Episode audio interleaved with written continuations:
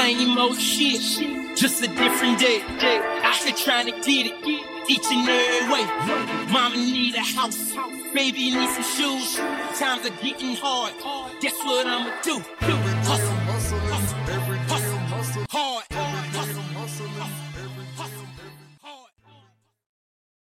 Coming live and direct right back at y'all again from the middle of the map. You know where we at. Hustle City, STL. Back with a real special episode today. This joint here might have you tugging it, might tug at your heartstrings, you know what I'm saying? But this is uh more of a personal one today, you know, for my boy Bobby. It's called Bobby's World. Take an in-depth look into the mind of the man, the myth, the soon-to-be legend, and my co-host. So without any further ado, you know what I'm saying? Bobby, go ahead and get in there. You already know what it is, man. It's your boy Bobby, aka Mr. 511, coming from where we come from. You can't spell hustle without STL. Man, that was a hell of an intro. I appreciate that, brother. For sure, man. You know, um, you had brought this idea up to me at first. I was like, maybe I'm just gonna ask a bunch of random ass questions, but you had went to uh Ace Hood's show Yeah. last week, and uh, you had told me some stuff that I didn't even remember that I knew. You say I knew, I didn't remember I knew, but it was like, all right. So that made me think, all right, it's definitely more here. So let's go ahead, you know, get into it. Um, how was the show? Bro, the show was dope. Um, the show was just full of energy, front to back. There were a lot of uh, dope local acts too that I wasn't that I wasn't really familiar with, but they did their thing as well. Um, man, going to Ace Hood that was definitely on my bucket list since I was like 15 or 16, because that was when um his first album Gutta came out, back when he was signed to We the Best, and man, that was a dream come true. Um, uh, to see him live and uh go backstage and have a really good conversation with him for about a good five ten minutes. So it was really dope. I really appreciated him too. Yeah, I seen the uh, video footage you had uh, put out of you guys talking. Yeah, I thought that was really dope that you got to uh, beat him. Uh, I don't know which guy was his manager or not, but um, Mm-hmm. I just seen all y'all parlaying in the bag, man. He's actually taller than I thought he was. yeah. He was only uh, like a couple of inches uh, taller than me, but like no, he was a really uh, solid dude, man. Oh, uh, shout out to Dwan, remember um, Dwan who uh, um, he actually recorded uh, that uh, clip. That was the one that met all the artists who's been Okay, coming to St. okay. Louis, and he also travels out of town. Uh. I think I told you about him when we saw Joyner Lucas. Oh wait, wait, wait. Was he the one with the mic that night? What the, hell not the mic with the uh, camera? Yeah, yeah. Okay, yeah, I remember. Yeah. I definitely remember. I Yeah, he's the- again at a different uh, situation. Right. before. Yeah, he was the one who definitely uh, recorded that, and it was just so dope of him. I didn't expect that to happen. All I wanted was just a picture and an autograph, and I got that, man. Hey man, that's dope, man. You know, uh, a lot of artists. You know, I don't really know how artists really feel about doing meet and greet though, Mhm. but I think it's really needed. It's uh, it's a way to get personal with your fans. Right. You know, it makes it personal, and that makes it more all the more good for like fans like us that come out to y'all shows and see y'all, and then we get to actually meet y'all. You know, Joyner Lucas. I know you got to meet him. Uh, I think the only artist I've met was what Ti, the dude that VIC, the guy that made uh Wobble Baby Wobble a while ago. Yeah, I remember you telling me that. Um, yeah, you mentioned that. On, yeah, you mentioned on the first I bump into- episode. I feel like I bumped into Webbie like on accident. I don't know. It'd be something like that nigga stuck to my hip or some shit. Cause I'll be randomly somewhere and he'd come out of nowhere. like the Galleria that one time he was here and I just turned around and bumped into somebody. I was like, who the hell? I look back, it's Lil Webbie. I was like, all right, whatever, bro. I'm sick of this happening, but cool. uh, yeah, man. You know, I throughout our friendship, I think I've heard you talk a lot and really highly about Ace Hood Yeah. and um how his music is motivational to you. I wanted you to kind of expound, you know, on that more Right. on how you perceive his music and what it, what makes you feel strongly about the motivation that he puts out there.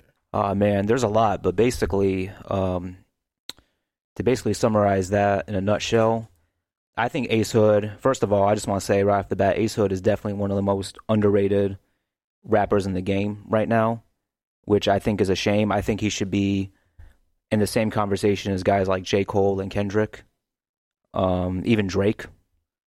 But with his music specifically, what always motivates me, I mean, what actually, excuse me, not motivates, what relates, how it relates to me is he's just, I don't know, he's just so relatable and like he's very like going through a lot of trials and tribulations, which obviously we'll get to before we get to any more specifics. Like just how I grew up, you know, how I like started. I'm not gonna say like in the bottom bottom, kind of like what you did, but it was pretty close. And like I had to really, I learned, I had to learn how to be a man really quickly. Like I'm talking about, you know, even like I would say probably around I was in eighth grade, even before I was in high school, I had to learn to become a man very quickly, making sure my mother was okay.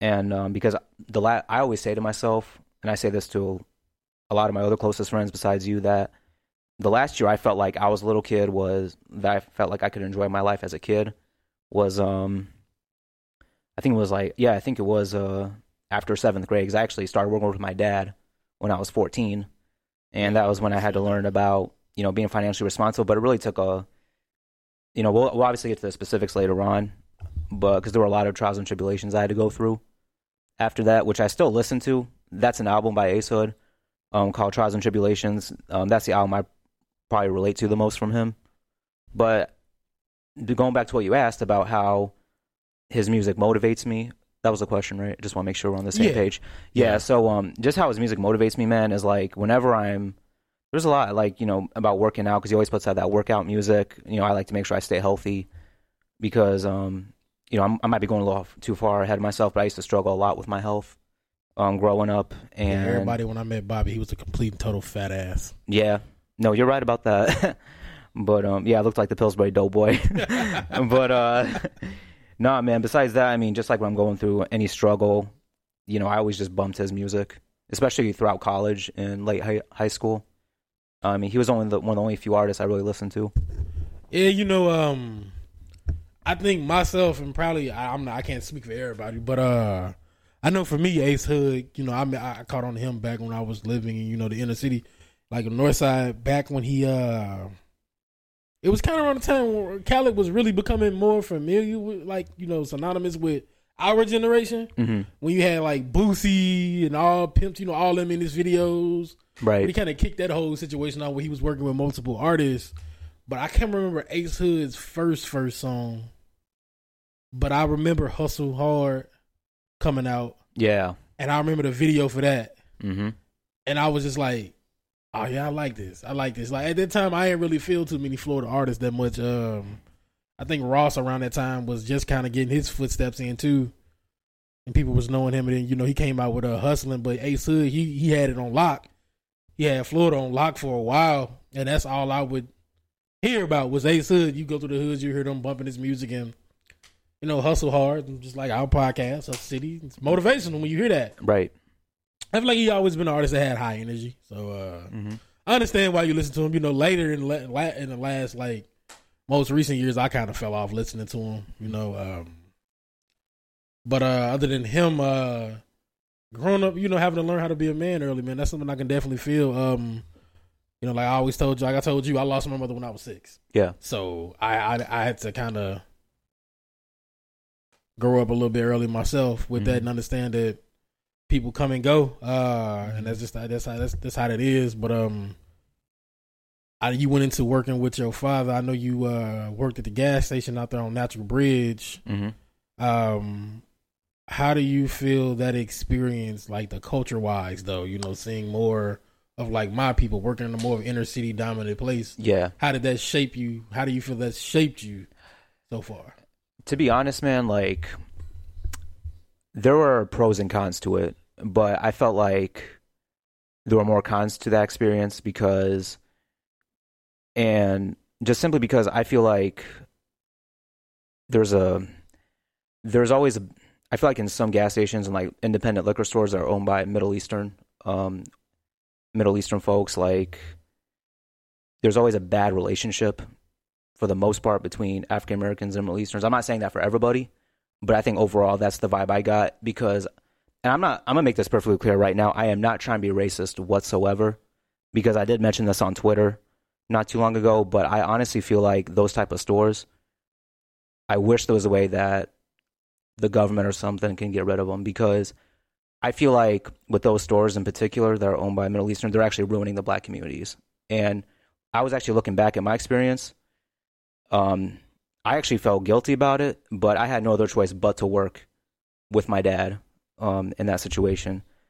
because a lot of those stores I feel like are setting up African Americans for um, for failure. And you know, I'm a big advocate of the Black Lives Matter movement, and the reason why I say that is because I feel like a lot of those stores get away with selling drug paraphernalia, like they do sell. Uh, they sell hookahs, and like you know, obviously, a lot of folks can put like just any kind of hard substance or drugs into those hookah pipes, and they could smoke that. And you know those grinders that they that people use, they can use that. And but, but make me feel like, like I'm a part of the drug because I'm on a grinder from one of them before. No, no, no. But like, uh, that's how I feel about it. I mean, I just wish like in those. That's hopefully why later on down the road we can do something to inspire the youth down there, and I'm willing to do that. That's something we can obviously talk about off the air. Yeah. To make a positive impact in in the hood, but I mean, I'm not trying to be racist against my own people or anything like that. I'm gonna make the like I said, I just want to make that perfectly clear again. But like, there needs to be more stores that, like you know, like an Aldi's or like a Schnucks or something, just any grocery store, because a lot, of, you know, a lot of those, uh, you know, a lot of African Americans they will they rely on those gas stations and those other independent liquor stores to buy their groceries. There isn't like a a legit grocery store that in the hood that people can go to. Yeah, can't really frequent on my life. Yeah. I yeah. Cut you off, but uh, no, you're good. That that's something that I, as the podcast goes on, um, you'll hear me talking more about my efforts and my plans to start building things. Right. So, some things I kind of got working out with one of my old homeboys mm-hmm. where we trying to get land to put like fresh markets and stuff like that in those areas, man. Uh, yeah. I want to go back to something that you said though. Right. You said you feel that those stores uh, mm-hmm. Are somewhat of a detriment to the black community in yeah. specific areas. Um, mm-hmm. you know, it's a lot of people, not but my skin color, my my you know my race, they'll definitely agree um, I don't really see. You know, I never really looked at it as a detriment. I just felt like I feel the same way about, and like he said, I, in no way, shape, or form am I racist. I will admit to being biased, right? Bit, but me too. Bias. I feel like biasness is natural. Yeah, because we are going to be for our own, but at the same time, I'm for everybody winning, and I want to see everybody win. Oh, for sure. But I really want to see my people win. But, yeah. Um, I've always felt that when you look at the city, you see multitude of businesses that aren't owned by people that look like me. Mm-hmm. So to hear you say something like that, that's like I was wow. I was like, okay, that's crazy because yeah, I don't never really, you know, I don't really see too many like young guys that I knew. I knew some of the other younger guys that worked in those stores, right? And all they thought about was really just making the money out of the community. They coming in buying their stuff. So, I mean, don't get me wrong. Like there are some owners who are Middle Eastern that give African Americans the opportunity to work for you know to work yeah. with them or for them but at the same time, it's like I know that a lot of African Americans can do better for themselves. True. But um, you know, going back to what I was saying about the pros and cons, you know, the pros were, you know, luckily in uh, Normandy, I'm not sure if the law still applies that today, but you cannot sell any hard liquor at all in uh, Normandy. So I was actually lucky in, you know, in that regard. But yeah, you you were not allowed to sell any hard liquor. You could sell beer or wine, but you can't sell like any hard liquor. I'm not really familiar with names of liquor because I, cause, yeah, because I, I don't drink. Obviously, I don't drink personally. Yeah. So, um, but yeah, you couldn't sell any hard liquor in Normandy. I'm not sure if that changed because it's been, man, it's been uh, let me think. It's been about, yeah, it's been about a good ten years since I've uh, worked at a gas station. So, um, so that was that was the good that was the good thing about it. Of course, you know, I keep in touch with um some of the customers. I was really cool with. Um, yeah, man. But all I could say is that I mean I got a message too for like the fathers, uncles, grandfathers who own. Do not put your minor children, grandchildren, nephews in that situation because you're. I know you have that mentality that says you want to be closer to them, but you're making the relationship worse in the long run, and you're gonna put those kids into trouble. And I'm gonna give you an example in a second. Because what happened was, um, my little cousin, who's about ten years younger than me, um, one of his best friends uh, was working for I can't remember if it was like a stepfather or uncle, but it was somebody he was related to. He was only 17 years old, and he got killed in a drive-by shooting for something that he was not involved in at all. And my little cousin was devastated for like a couple of months after that. Do not put your do not put any minors in that situation.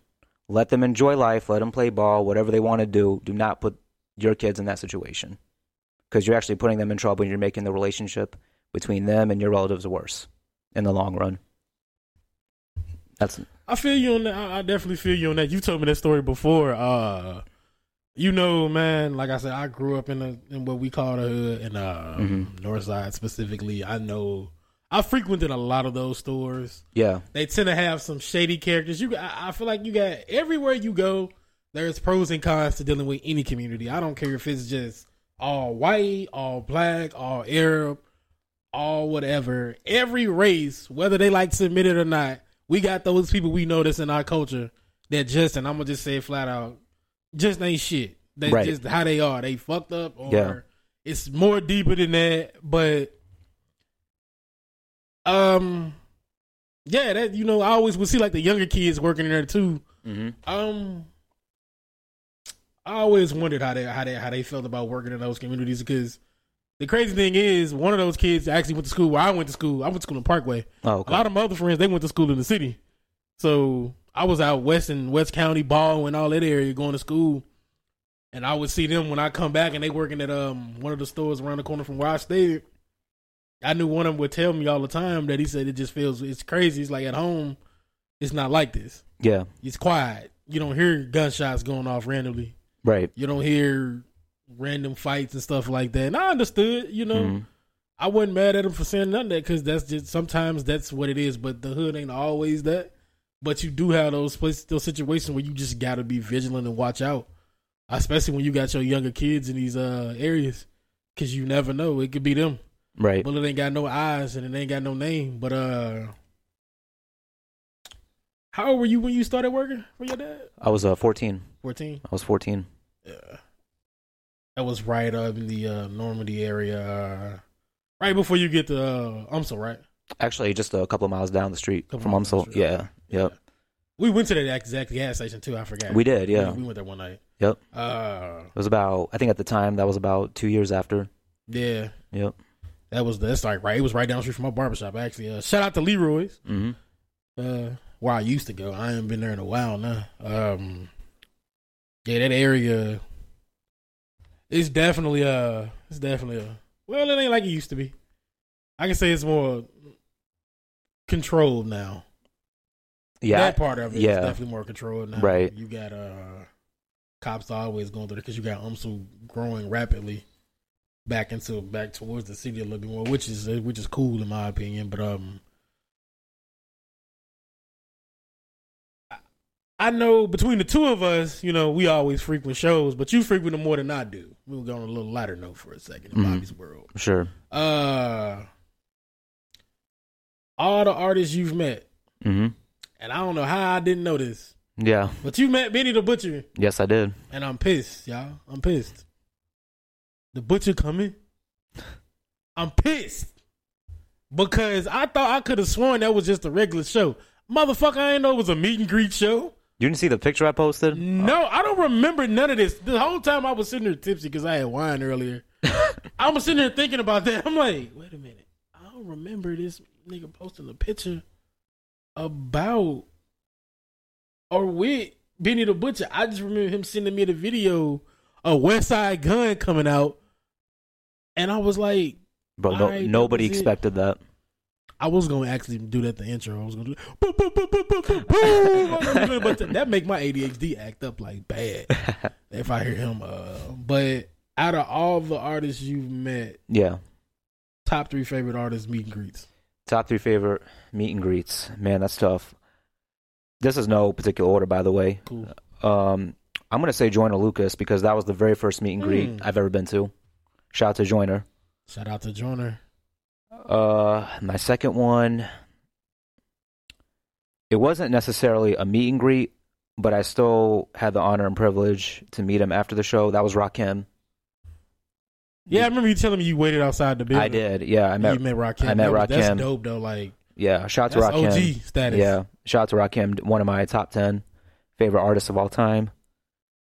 Um, definitely an influence of um, making me a fan of hip hop. And honestly, last but not least, bro, um, Ace Hood. yeah. I can definitely tell. Uh, the emotion in the video, like the way y'all look together though. hmm It was, it was you can tell it was a real like I don't know the correct word I want to use with this, but uh I would say it was definitely a real, genuine, gen- Yeah, genuine. genuine, authentic. Yep. You can tell that he really cares about his fans. Yeah. So he ain't one of them asshole artists that'll just smile with you and take a photo. I feel like Drake would do that. But if you if you listen to this podcast, it's gonna be a lot of Drake hate. It's gonna be a lot of Drake love and Drake hate. I got a love hate relationship with that bastard. Don't know about he don't even know it yet, but I'm coming. you know you're gonna cry in happiness if you ever meet him. For like two seconds before I punch him. No, more like ten minutes. I'm not gonna say two seconds. I'm gonna give him like five seconds before I think about punching him because I just want to know where this Kendrick Lamar slander coming from. You mad? Because we ain't gonna get into that. Uh, you met quite a few artists though. yeah, man. I didn't even know all of them. Uh, what in the world was I about? I don't forget, bro. You gonna have to start filling in for a second. No, you're girl. because my You're head good. is like blanking right now. No, you're good. Because I'm still thinking about this Benny the Butcher situation. I'm like, Right. I'm trying to remember where I seen the picture, but I did probably knowing me. Yeah, this is what ADHD looks like. If it, it's called object permanence. If it's not in front of me, I ain't thought about it. Not one bit. So if anybody out there, if you think I I'm, I'm, I talk to you, you my friend, I call you my brother. No, I love you. I just if you ain't right in front of me, I'm gonna forget until I remember. Which most days is me having to force myself. But anyway, this is Bobby's world, not my world. Uh, You're good, brother. We came up with a podcast that Mhm. you're obviously on right now. Yeah. I'm not gonna ask any stupid questions, but this is just this is just me being silly right now. Uh, it's natural though. when would you say was the moment you knew hmm you were definitely a fan of hip hop over anything else? Over anything else, Yeah. a fan of hip hop. Kind of like what I told you on the um, very first episode, man. Uh, when I was uh, when I was about seven or eight, uh, back when I first heard uh, Eminem and uh, Jay Z. Okay. Yeah. You know, um, I give Eminem shit, but uh, I think we already did our like top five dead or alive, didn't we?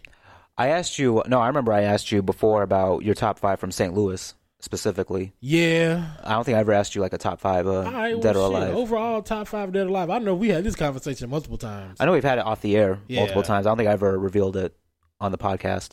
So let's get that Bobby's World top five dead or alive. Top five dead or alive: Eminem, Jay Z, Nas, Pac, and Biggie. Eminem, Jay Z, Nas, Pac, and Biggie. Mm-hmm. Not right. Now make this clear. Right now, I mean not right now, but dead or alive. Dead or alive, yeah. Uh, uh, dead or alive, yeah. Overall time. Yeah. Uh, let me phrase it like this. Then Sure. I'm gonna break it into two parts. So Okay, your okay. top five hip hop artists. Mm-hmm. So I'm talking about MCs, real MCs. Okay. And then top five rappers where it can include anything you know like gangster rap or trap rap you know future is probably one of my favorites in trap rap so Mm-hmm. Like honestly, man, like the top five dead or alive, those are pretty much the top five MCs right there. I'm gonna keep that the same. But like top, I'm gonna give you my top five, like I guess current rappers. I guess is a good way to put it. Who I um, who actually were influenced by you know the top five dead or alive I just mentioned. Um, so obviously, and again, this is no particular order, but definitely Ace Hood is up there. okay Um, I'm gonna go with. I'm gonna go with uh, Drake for sure because Drake definitely made an impact since he came into the game. Uh, J Cole, um, Kendrick. right Shout out to Kendrick. Oh yeah, happy 10 year anniversary to Good Kid, Mad City. By the way, yes sir i still you know what i just want to find that minivan i don't prefer to any grand caravan anymore it's like a dodge minivan i'll call it the kendrick lamar van so Yeah. I, i'm dead yep. And uh, let's say I got one more right because that was four. That yeah was, that's four that was four. Uh, one more. I'm gonna go with um. I'm gonna go with Big Crit. Yes, sir. Shout out to Big K.R.I.T., who I who I also met too.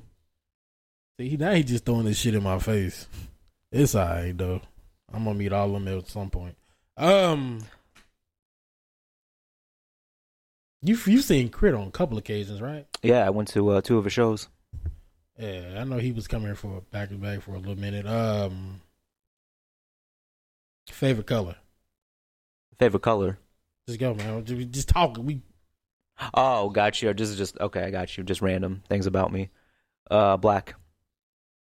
He looked me deep in my eyes when he said that. That was kind of gay. I don't know what he. What he I wanted to see how you'd reacted after I said that. But uh, I ain't even black. I'm like brownish red. Uh, Oh yeah, you're chocolate. Okay. All right. this is about to get canceled. um, we talked about, you know, your upbringing a Mhm. little bit, Yeah. but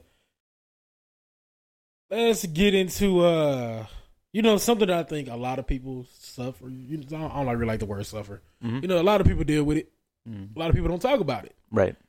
kind of been stigmatized, you know, at some point before now Mhm. to talk about mental uh health, period. Yeah. You know, a lot of our old school parents, and no shade to them, this was just a lack this due to a lack thereof of knowledge, uh refuse to acknowledge and address some of the issues they see in their children because the, not gonna say because, but they were probably dealing with it at one point too, and Mhm. probably still are. But uh, I know with our generation, you know, we were kind of the generation to bring it out to be like, hey, you know, this is a thing, hmm and talking about it definitely makes it better. I didn't believe it at first, but Right. I had somebody in my life that made me talk about it and just talk, and over time, I felt better. You know, I'm a big proponent for therapy. For sure. Um, at one point, I know you told me and talked to me about you being depressed at one point in your early life. yeah. Uh, touch on that for a second. Sure. Um, man. Oh, bro. So there were a lot of things that made me really depressed, and I kind of still feel like this to this day a little bit. But I'm like I'm actually so I'm actually number three out of four siblings. I was the third one born. I got two older sisters and a younger brother. But I was the only one who um, was actually born in St. Louis out of all four of them. Both my sisters were born in Milwaukee, and my brother was actually born in Kansas City. But um, I was born in North County, um, in St. Louis. So I was born in a predominantly, even though the area was, even though the area I grew up in for a couple years was diverse, um, it was still a lot more African American um, people because I was born in Hazelwood and Florissant in that area, and then um, moved to Kansas City when I was two. Then moved back here after my grandfather, God rest his soul, passed away um, while I was in fifth grade. And yeah, like I said, man, a few years after that, I started working with my father, and that that was actually when I felt like my social life was kind of taken away from me because I never really had that many friends until I went to college. But uh, man, I was I was going through a lot, bro. Like I went, like I had a lot of um acne. Like my acne got really bad. I was overweight throughout my childhood up until I was like 16. I got to the point where I actually weighed over 200 pounds when I was about 16. I almost had to take high uh, blood pressure medication. And then that's when I started eating healthier. But uh but about, but yeah, man, for about a couple years while I was in high school, yeah, I mean that was from my from the end of my sophomore year to the first semester of my senior year. That those were probably the two worst years of my life. Um, especially when I started driving. But I think the part. Well, actually, let me go. Let me actually go before that. Before I get to that, but I mean, just the fact of like working with my dad, like six, even sometimes seven days a week, that was really hard on me and really stressful at times. And you know, going to college, you know, full time, and working at the gas station was definitely a struggle of mine. Like I barely, I missed a lot of like family events, a lot of uh, family gatherings.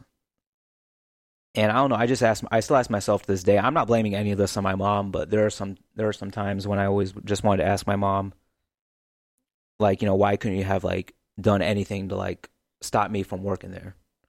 you know, why couldn't you have just encouraged me to because I did play baseball actually growing up when I was in Kansas City. I played baseball. I played a little bit of soccer, even though I was a slow runner. As as a as you know chunky as I was, like I said, I looked like the Pillsbury Doughboy. And I played basketball for like one season. Believe it or not, I don't think I ever told you that. But J. Cole, but- Bobby's coming for you. Man, no, I suck at basketball. J, J, J. Cole would have it would be like thirty to zero if I was playing against J. Cole. But nah, man, going back, um, yeah, man, that point from like I would say from like fifteen to seventeen was definitely rough for me. Like I said, I had really bad acne. Um, I had to take medic. I took some medication for it too. That really messed up my mental health. That was that Accutane, right? It was Accutane, yeah. yeah. I remember you and Jackie telling me about that shit. Man, yeah, Accutane was definitely a powerful medication that I had to take because I didn't actually take that medication right. I was supposed to eat it with food, but I ended up taking it with just water. Mm. I didn't believe. I thought it was completely, you know, bullshit that like you had to take it with, you know, food. I just thought like taking it with water was okay, but it definitely made my uh, skin a lot more dry and like it made my acne even more severe at first because according to the doctor, he said that was naturally what was going to happen because your body's not used to it. But um, yeah, man, going back to the point where we were talking about, I felt like I was at my lowest. Um, let me see. Sorry, man. Let me just um, get my thoughts straightened out. Hey, take your time. I appreciate it. So it was actually um, it was actually on Christmas Day of 2009, and I, I had to work that day with my father. Not surprise, surprise. Uh, I was driving home, and it, it was a cold day. You know, it didn't snow or anything like that, but uh, on that particular day, I actually almost died twice because what had happened was I was actually about to pass my high school, and the light was tur- the stoplight was turning um, from green to red. So I just you know I pushed on my brake normally, but I actually slid on um, a patch of uh, black ice. Ooh. And what had happened was my car made like a kind of like a C shape, yeah, and I my car actually was only a couple feet away from hitting a stop uh, a stoplight pole. I guess I think I guess is a good way to call it. And I was like, I don't know. I was like, what the hell just happened? Like, like my heart was like, like I had so much adrenaline in me. And this is the point. Like I know I kind of talked about earlier when um when I was like fat, I almost had to take blood pressure medication and all that. But this is when actually I actually became really really skinny not too long after that because I thought like because I barely ate anything for a while. And but anyway, going back to that story, um, yeah, man. So I almost hit that stoplight pole. Luckily, there were some people who were nice enough to help me just back up, kind of guiding me back, and all that. Because I've never been in that situation ever in my life. yeah. That black ice is a Yeah. is a, it's a crazy thing. I remember one day on my way into work to see Yeah. Right. I I think I might be a little insane in the head or something. I wanted to, for some reason, I hit a black patch of ice and just drifted and was like happy. Yeah. Felt like I was in Tokyo Drift, but yeah, back on a serious note, Mhm. I, I I never knew that that that part at all. Yeah. But um so I was driving home uh same day just driving I was only like 10 minutes away from my house drove back home and then I get home and I, at that point man I was just like I was like fuck it. Like I'm done with I'm done with all this bad luck that's been happening to me for so long. Like I was just tired of living. So and like I said this was on Christmas Day of that year. That was actually the detail I never told you about. Yeah, wasn't that was that specific day. Like throughout our friendship i don't think i've ever told you that. So i get home and nobody's at the house at all. I'm the only one home. So i actually go to the kitchen.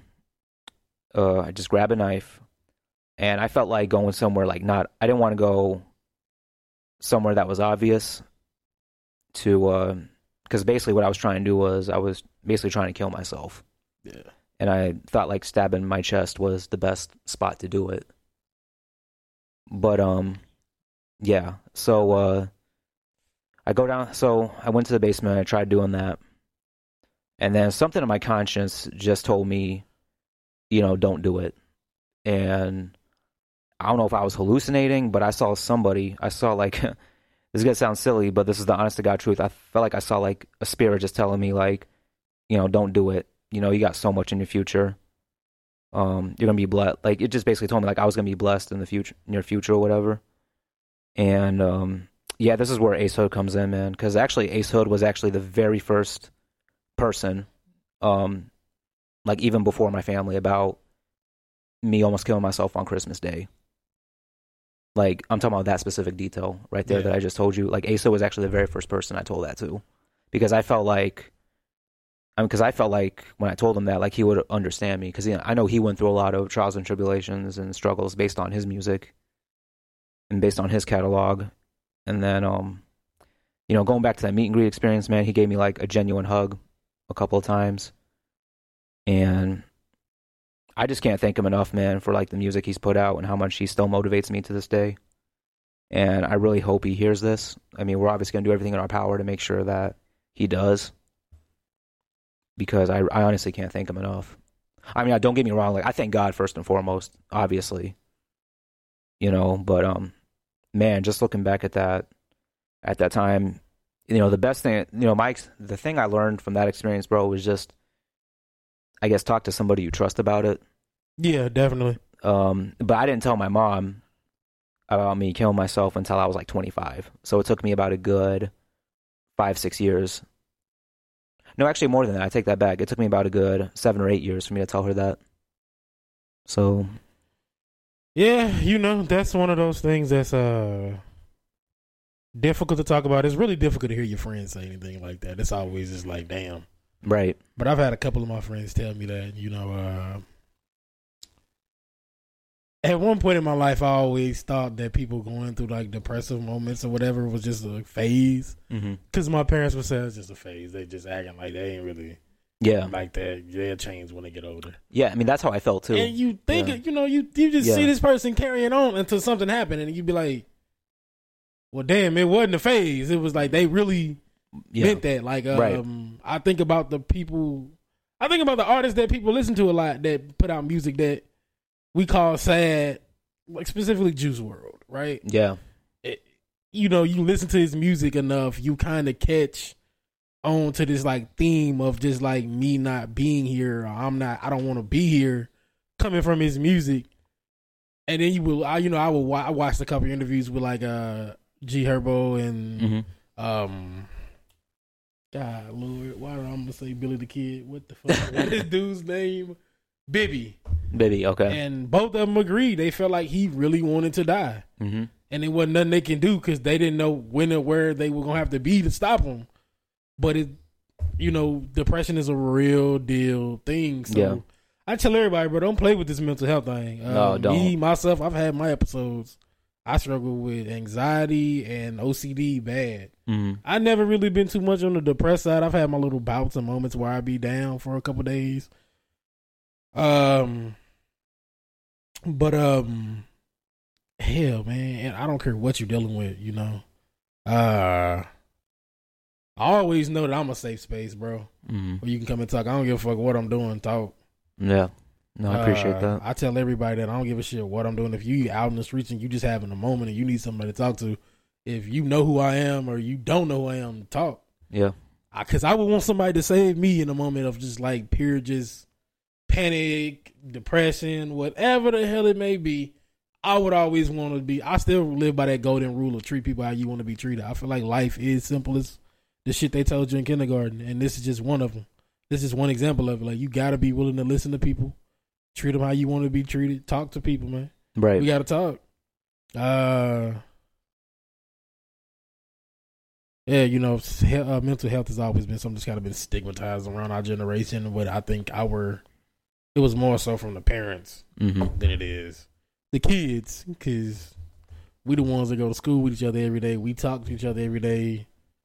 So yeah, you know, I'm glad you didn't, because that mean I would have definitely had some weird ass co-host.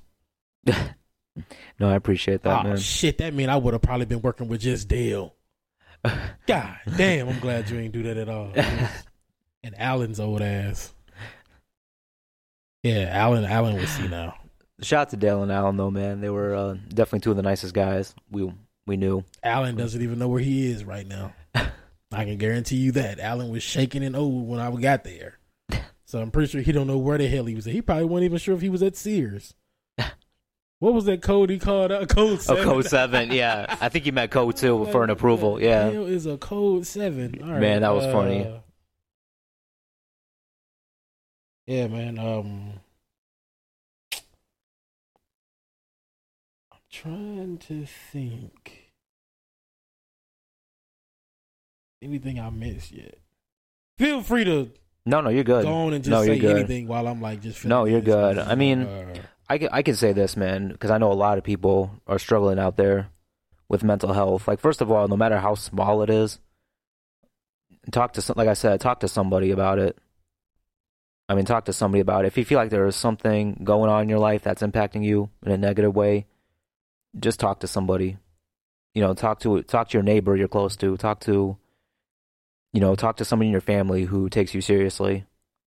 You know, don't take mental health for granted because you know I did, and that was one of the worst mistakes I made in my life.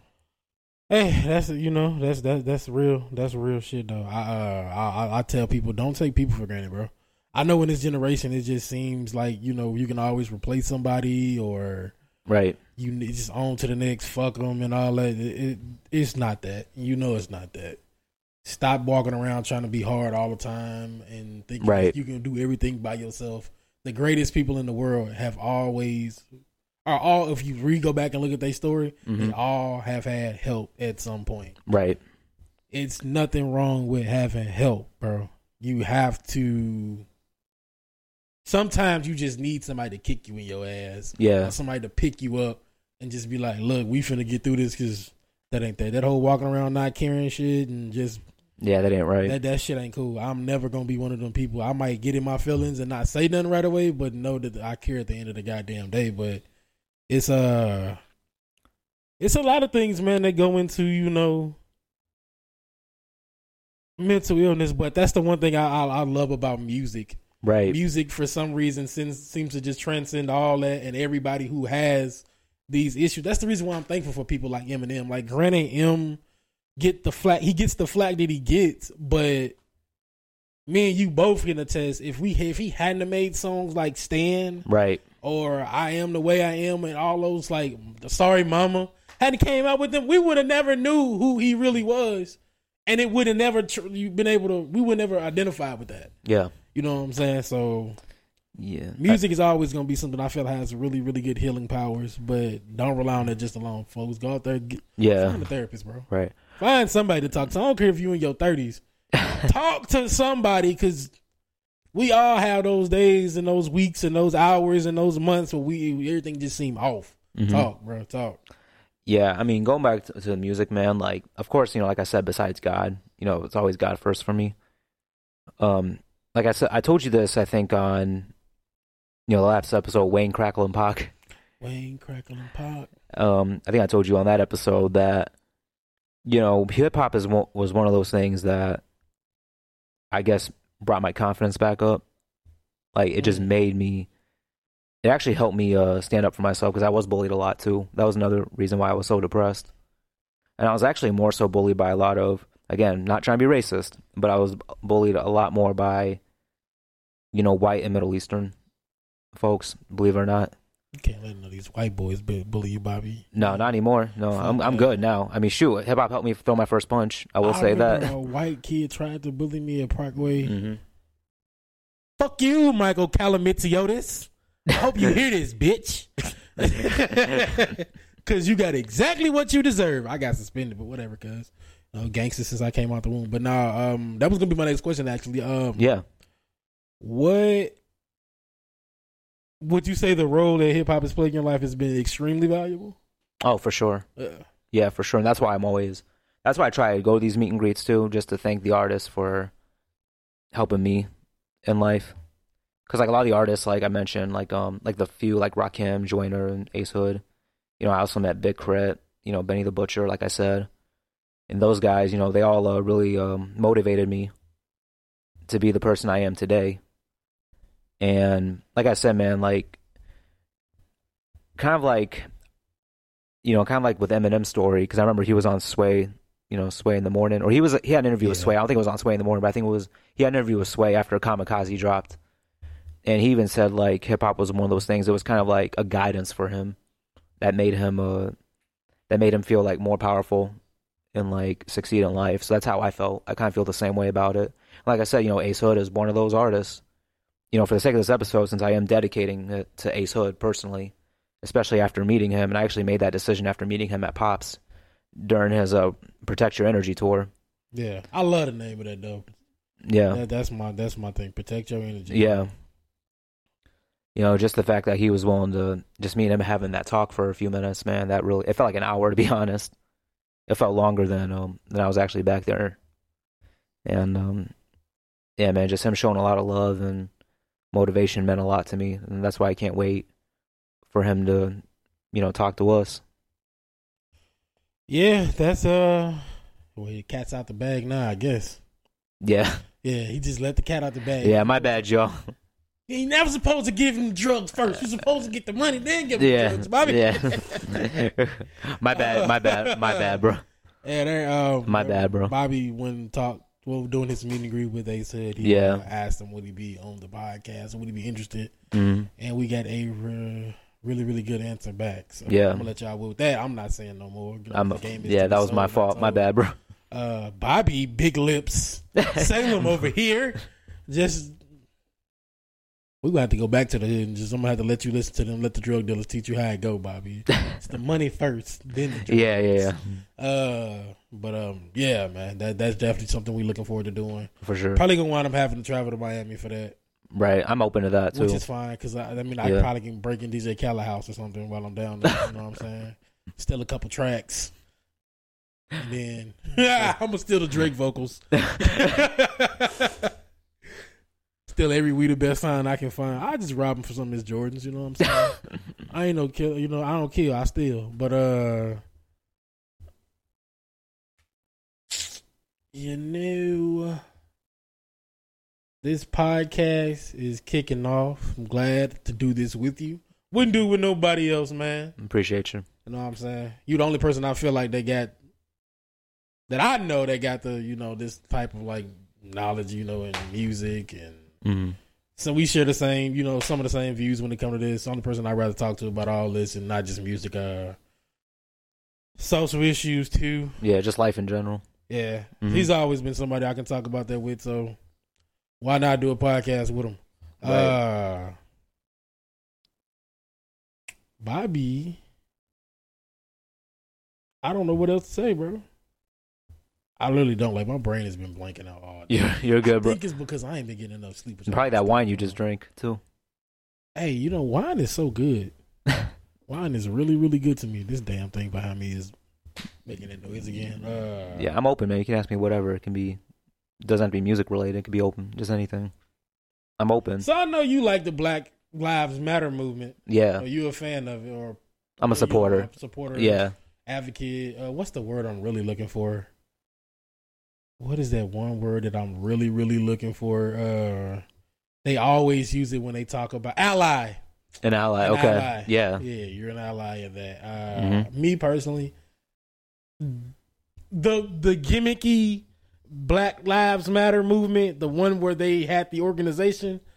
Black people don't get mad at me when I say this, but fuck them. I don't like them people at all, and it ain't because they sexuality or none of that. That ain't got nothing to do with it. it. Is if you know, you know. If you don't, you broke.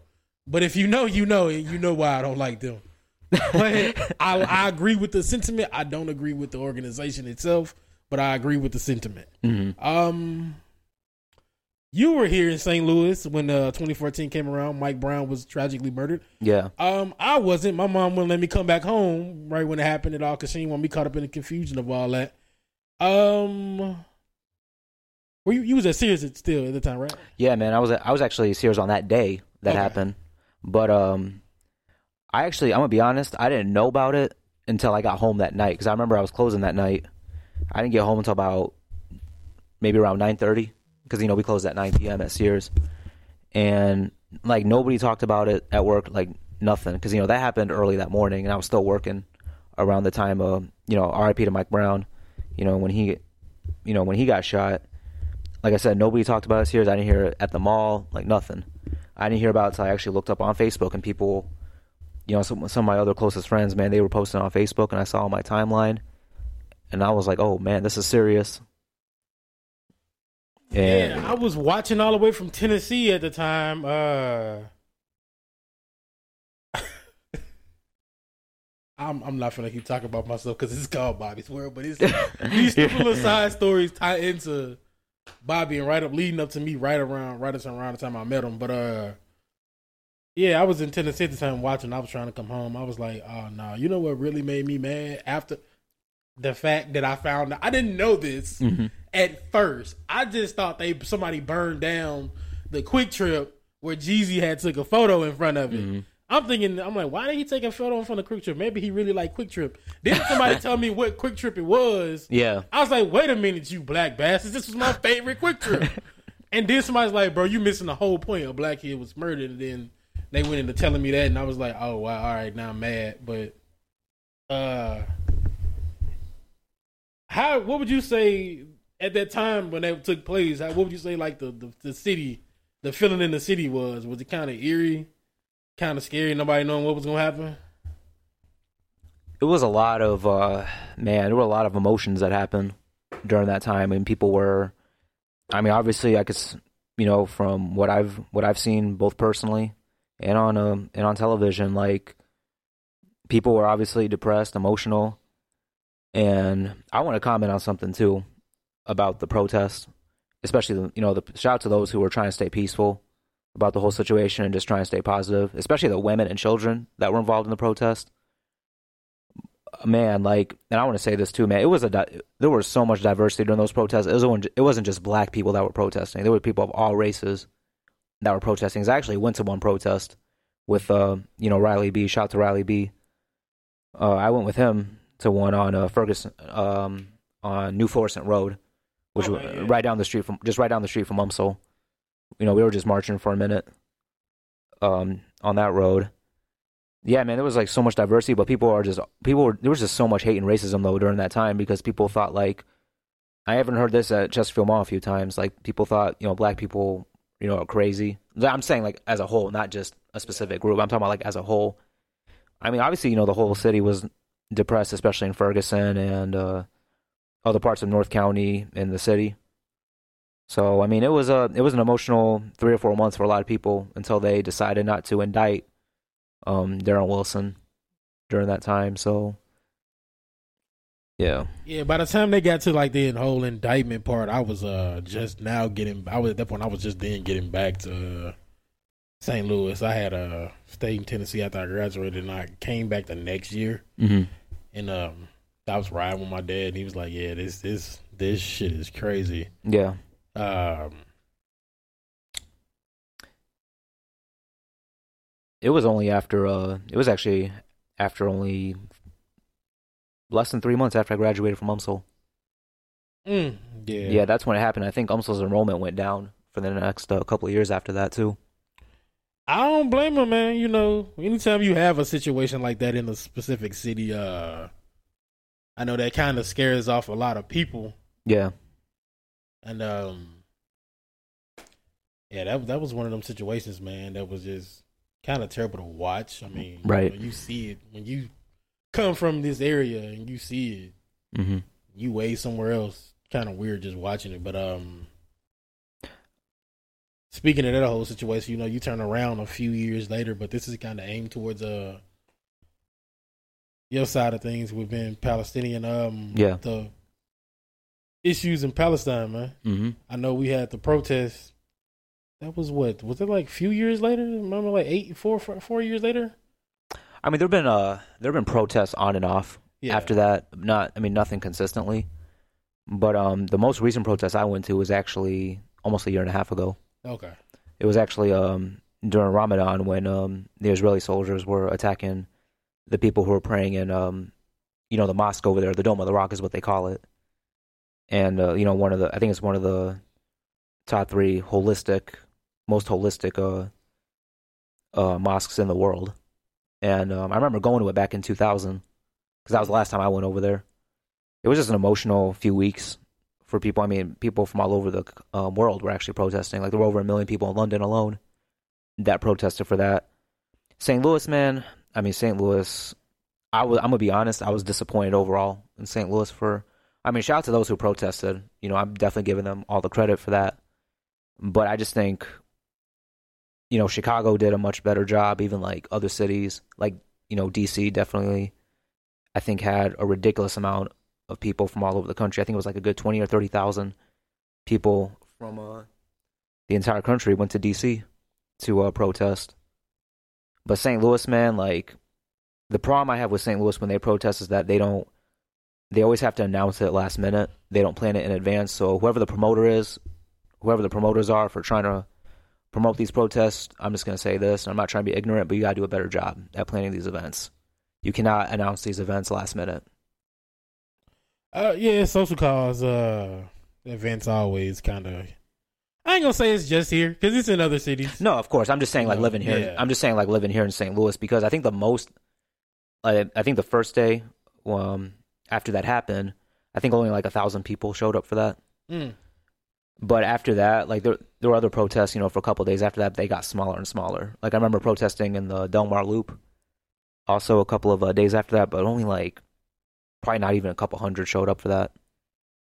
Yeah, I know. Uh, some of the events I've been to uh, haven't really been really big on the mobilization part. Mm-hmm. You know, uh, that's kind of that thing. Though. I mean, I don't know who's Yeah. organizing them. I don't ever really follow up. But I need to do more. Mm-hmm. Um, you got a favorite social cause you care about? honestly, bro, like the only social cause right now, honestly, is honestly the Black Lives Matter movement. Those who are peacefully protesting Yeah. right now, because um, you know, like I said, we talked about this before, on and off there, but St. Louis is one of the most uh, segregated cities in the world, not just in the U.S. but in the world. And uh, we were the murder capital for a minute until people think it's a good thing, but New Orleans actually took over uh, this year. I ain't happy about none of it. I'm not gonna lie. When I was younger, I'm like, yeah, yeah, we got that murder cap. I, I was ignorant. I didn't know like gave bodies, but no, like no. When you get older and you start understanding what's really going on, Yeah, when you like, I mean, really what's going on. Not what they put in the news. Like you outside on the foot on the ground. Like man, this is so stupid, but uh, sad and stupid. Uh, Right. I think I think my focus right now is mainly on like uh mm-hmm. missing black people. right. missing and endangered black people. That's kind of what I'm, I'm I'm leaning towards. I think that's Yeah. something that uh we could all look into Mm-hmm. a little bit more because it's a lot of mysterious things going on around that. Right. Um, You know, I just want to. Sorry, ahead. man, I just want to say this too. Like, this is Bobby's world, bro. You're really supposed to be talking. no, I know, no, but like, um, you know, I've always been around black people the most. You know, my uncle, my uncle, who's actually a father figure to me, who I told you about. Shout out to uh, my uncle uh, Ryan Safi. He actually, he actually exposed me uh, to the hood at a very young age, at about four or five years old. And I'm saying exposing. He actually like drove me around a few times, and he even told me like, you know, hey, I don't want you to end up doing this or doing that. And that was just a lot of. Uh, I'll never forget it because that's when I first got exposed to how basically how blessed we are. You know, even though I didn't grow up uh I'm not gonna say I grew up, you know, in humble beginnings, but like, you know, I lived in a comfortable environment, but at the same time, you know, we could have done better for ourselves. If that makes any if that makes sense. yeah. Um, Um, this is the uncle that the uncle that owned the goody goody, right? yeah. Well he Okay. did, but unfortunately Goody Goody uh Burned down. burned down. It was a, definitely a landmark for a lot of people. Joe Biden went there, some of the some famous celebrities went there. I forgot who, but it was a lot of famous Joe people who went. Yeah, Joe Biden went there. Um, Y'all I'm not gonna. I'm not gonna comment. I'm not gonna comment. Government, don't that. come after me. No, I I'm not gonna. promise I'm not gonna not say anything political. I'm not an extremist. But yeah, man. Um, I've never really had any um people of my own race as friends. I mean, I got my cousins, Yeah. of course, but like, I never really grew up. I've always been a spiritual person. I never been really religious. And uh, yeah, man. Just uh, I've always been around black people my whole life. I mean, I got white people I talk to, who I work with, and I get along with fine. But I don't know. It's just like I've just coming up from like a different environment, and just my habits and stuff, and being around you. just joking. How he said that like Nah. that was a bad influence. no, I'm just playing. Still ain't got him high get him to drink anything. I ain't even tried to get him high, get him to drink No, but- in all honesty, man, I'm just blessed to be uh, where I'm at right now. You know, because I, you know, I have a, an associate's and bachelor's degree. I got a I got a good paying job, but um, eventually, you know, obviously, our goal is to make this full time. For us, Yeah. we're hustling our way up there. Yeah, man. I'm uh, I, I you know I don't really like to say I want to be like somebody, but shout out to Gillie and Wallo, man. Million dollars worth of game is a hundred million dollars now, man. They signed it with Barstool, and it was motivation because I they posted Wallo's video, um, showing him I think a few days after he had originally came home from prison, and he said it then. He said, "I'm gonna take the game that I got while I was in prison." He had it written all out in a notebook and he was uh he stayed to it. He said he took a thousand dollars that he had to his name at that time. From uh I guess he had saved it up at some point and it's the video him talking about. He said, I'm gonna take the thousand dollars right there. I'm gonna build generational wealth. He said, I'm gonna turn that thousand dollars into a hundred thousand. I'm gonna turn that hundred thousand into a 1000000 Mhm. I'm gonna turn that million into a hundred million. And look what happened now. Manifestation. it- I hate, but you know, I don't. I'm not. I don't like saying hate. My mom told me not to say hate, but uh, I, I don't, I'm not a big fan of like spirituality in like the whole sense of it. Um, if that Mhm. makes sense. I'm not. Yeah, I got you. I believe in it to a degree. I believe in everything Mhm. with a bit of skepticism. Meaning, I believe in it, and I don't even like to say skepticism. I, I get what you're saying. kind of yeah. like moderation. I believe I in got you. everything in moderation. I take right. everything with a grain of salt. right. Uh, but I do believe you can. You have to actively work towards what you want it to manifest. You have to think about it every day. And apparently, he thought about it every day. Him and him and Gillie. Look what they got now. So one day you're gonna see us on some billboards, and I promise it won't be for no car, no, no crimes, none of that, no bank robberies. this ain't gonna be one of them situations. This ain't Darius Miles, and none of that. We're gonna be swagged out. I don't know about the, uh, if I have to dress like Bobby. Well, he dressed nice at his wedding. His wedding was really, really nice. no, I appreciate that. Ah, that wedding was dope, bro. I appreciate that. I wanna learn how to that. do the little dance y'all was doing. I got you. was hopping. Hey, that shit was fire. Then they hired some dancers or whatever to come in. They was killing it, bro. yeah, man. the little music, I ain't gonna try to make, mimic the music because I don't want to offend nobody. But just, just like that A-Rap Money remix that you were doing. I said to myself when I was Yeah. sitting, I'm like, what if they start playing A-Rap money at this wedding? Do you know how I'm gonna get up and act a fool? but uh his wedding was nice, man. It was big. It was Yeah. cool. His family was really nice. hmm Everybody there was uh, enjoyable to be around. Yeah, been married for two and a half years, man. Um, Yeah. Blessed. Queen Aya. Queen Aya, shot. love you, baby. I ain't even fully acknowledge that I'm single, so I ain't got time to be doing all this lovey dovey stuff. You know, I'm out here in these streets. Um, St. Louis, I just want y'all to know, all the women in St. Louis, I will not be dating none of y'all no more. Um, I'm sick of y'all. I'm sick of the dating pool. It's some piss in the dating pool. Somebody peed in the pool, and I don't, I don't want to. I don't want nothing to do with this no more, bro. I'm over. I'm so over this, bro. It's just so weird now. I don't know how to be single. That's my problem. I don't know how to be single. Shoot, I was single until I met Aya. Remember that? Yeah, see that. see, I, my confidence. See, my, that was another thing too about me. My confidence was really low. like I don't know how to be single. I just like I don't know how to get up and go out and meet people. Like I was just realizing like I don't know how to make friends. Like I feel like Well, all here- my friends I found my way to y'all, Mhm. and then I just got stuck with like y'all I got, got, yeah. stuck with me. That's how I. That's how I was. I don't know how like Yeah. to literally make somebody a friend. right. Cause one, I got I really do got real deal trust issues, but it's not even like super heightened or anything. It's you know, it was like what we talked about earlier. You know, everybody, you don't never know what their motive is, so Right. I have to. I be keeping that in mind. I'm maybe a little too much, but uh, Bobby's been married. Yes. We need to run back at that wedding though, bro. That that butter chicken or whatever y'all had. No, it was um, it was it was like chicken stuff with like uh broccoli, and I think there was like this cheese sauce in it. I don't know what it. Was. It was fire, though. This I remember fat that. portion. I'm finna that shit. It was fire. It was fire. I'm not even gonna lie to you. Because my girlfriend at the time was like that. That that shit was delicioso. Yeah, it was fire. Uh, Man, to be honest, I had a I, out. I had a long day that day too. I was up from like, I was probably up from like eight or nine a.m. I didn't go to sleep till like midnight or one in the morning. I just want everybody to know when it comes time to my wedding, it's over with. That reception is my time to shine. All my singing skills, my rap skills, my dancing skills mm-hmm. are going to come out. I am multifaceted in this world. Mm-hmm.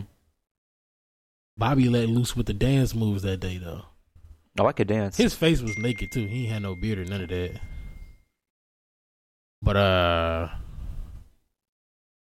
since we going into this next segment, you know what? I'm just gonna bombard your ass now. 'cause All you right. ain't saying nothing. I've said a lot, man. You know, I've said a lot. But since you just, I'm gonna put your ass on blast. Since you just text me this shit, Jay Z or Nas, bruh? Uh, as far as what, just overall, Overall, I'm gonna say Jay Z. Um, Son ju- of a bitch. just just simply because of his um of his hustle. Um, you know, being a billionaire, you know, helping other people out. But um, as an artist overall, in terms of lyricism, definitely Nas on that one. yes, sir. Ooh, 50 or Ti. I asked this because they came out the same year. Yeah, they did. Well, that well, T.I. had been out for a minute, but I, I think T.I. came out before 50. yeah, he had been out for a minute. But 2003, 2003. Yeah, they, they were like really on their shit. they dropped And classics. they dropped classics. Yeah. Yeah. So Yep. 50 or Ti. Man, you got me on that one, man. Um, I'm gonna go with 50 because he did drop one of the greatest albums of all time, "Get Rich or Die Trying," which is a top five hip hop album of mine. Yeah. So I'm gonna go with 50 on that one. I think I would take 52. But shout out to T.I. though. I mean, I'm a huge fan of Ti. T.I. was my favorite rapper for a long time. Yep, Still is one of my favorite artists. he Um, he definitely took over uh, the mid 2000s along with Wayne and like Kanye Yeah. as well. So Ooh. Got another good one. hmm Southern hip hop duos. hmm Outkast or UGK. Huge fan of both of them. You know, I'm gonna say R.I.P. to Pimp C. I'm gonna go with Outkast just simply because you cannot deny Andre's lyricism. Andre Andre 3000 is actually one of my all-time favorite favorite artists in the game right now. And I have a list of my top 20 um, hip hop artists that are alive, and Andre's on there. Okay. So I'm gonna go with Outkast on that one. Shout out to Big Boy too, man. And um, Bun B. West Coast. Snoop or Dre. You know what? Um, let me go back to that. Okay. Redo that one. Cube or Snoop. Cube. Okay. I just think he has a better. uh He just he's just I think I mean shout out to Snoop. Snoop dropped one of the greatest West Coast debut albums, uh, Doggystyle. Yes, sir. But as an artist overall, still got that. I I got Cube. I still got Cube on that one. Cube is just uh Cube is uh I just like his um delivery. yeah, Cube is uh definitely a profound artist in my opinion. Um, Mm. this generation, Okay. Kendrick or the game. Definitely Kendrick. I got. I'm gonna give. I'm gonna give it to Kendrick on that one. Okay. Ooh. What sound do you prefer when when it comes to music? Southern, West Coast, a classic boom bap East Coast style? You know what's funny, bro? Like none of my. This is gonna be a random fact, but none of uh. None of my. I don't have any Southern rappers in my top ten of like dead or alive of all time. Really? Um, which is crazy. Like I mean, I do have K.R.I.T like as the Yeah. top five I listen to right now, but when I'm talking about like, you know, my top ten of all time. Like I know I mentioned uh, Eminem, Jay Z, Nas, Pac, and Biggie. But my other five, who I would add to that, would be like Rakim, Royce the Five Nine, KXNG Crooked, Black Thought, and Big L. And if you notice, none of them are Southern hip hop artists. Yeah. But I do listen to Southern hip hop the most, so I am gonna go with um Southern hip hop on that one. Lil Baby or Twenty One Savage?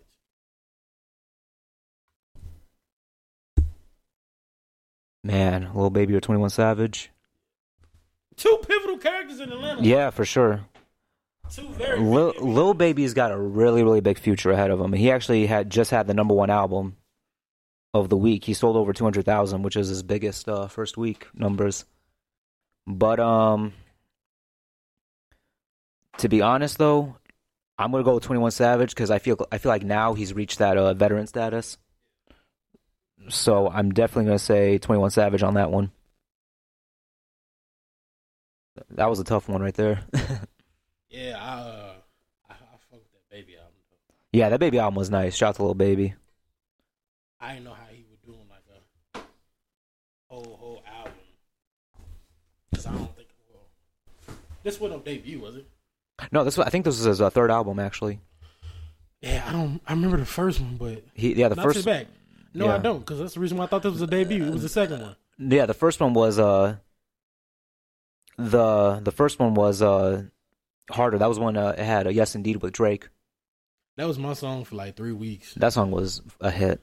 That shit stayed in my head while I was working out or doing. I, I think it's almost gonna be Diamond pretty soon. streaming. Stream it.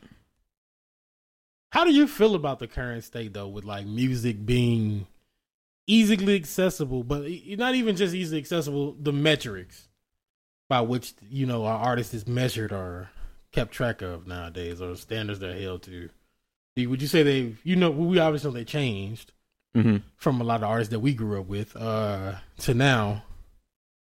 Do you like the whole idea of streaming, or do you still prefer it to be by units, I mean, actual copies, and so with me personally, man, uh, I mean, technology is always going to change. yeah, I mean, I, Definitely. I I can't imagine what it's going to be like 10, 15, 20 years from now. You know, streaming is good, you know, in terms of the artist making, you know, income. But I miss I still miss the days where you buy albums. I mean, vinyls now are like the closest thing you can get to that, I feel like. But I mean, if streaming is going to benefit an artist even more, and then I say I'm cool with it. But at the same time, it's like I miss the days of growing up and buying like a CD, like because I used to be so hyped, like oh my god, you know I got to get that Lil Wayne album, I got to get that 50 album, I got to get that Eminem album, T.I.'s album, yeah. Ace Hood's album. but um, It felt good to have something tangible, exactly, physically Th- yeah, that's why I, yeah. that's why I started collecting vinyls um over a year and a half ago because it just brought me back to that, just brought me back so many uh, childhood memories. But I have no problem. I, use Apple Music whenever I'm driving, you know, listening to music. But uh, I mean, yeah, you know, if I you're in the car yeah, or like out, it's cool. right. But I still, like you said, the vinyls and Just having some like because you, can you know you might get an autograph or yeah, something. true. Yeah, There's, there, there's, there, there's definitely that possibility.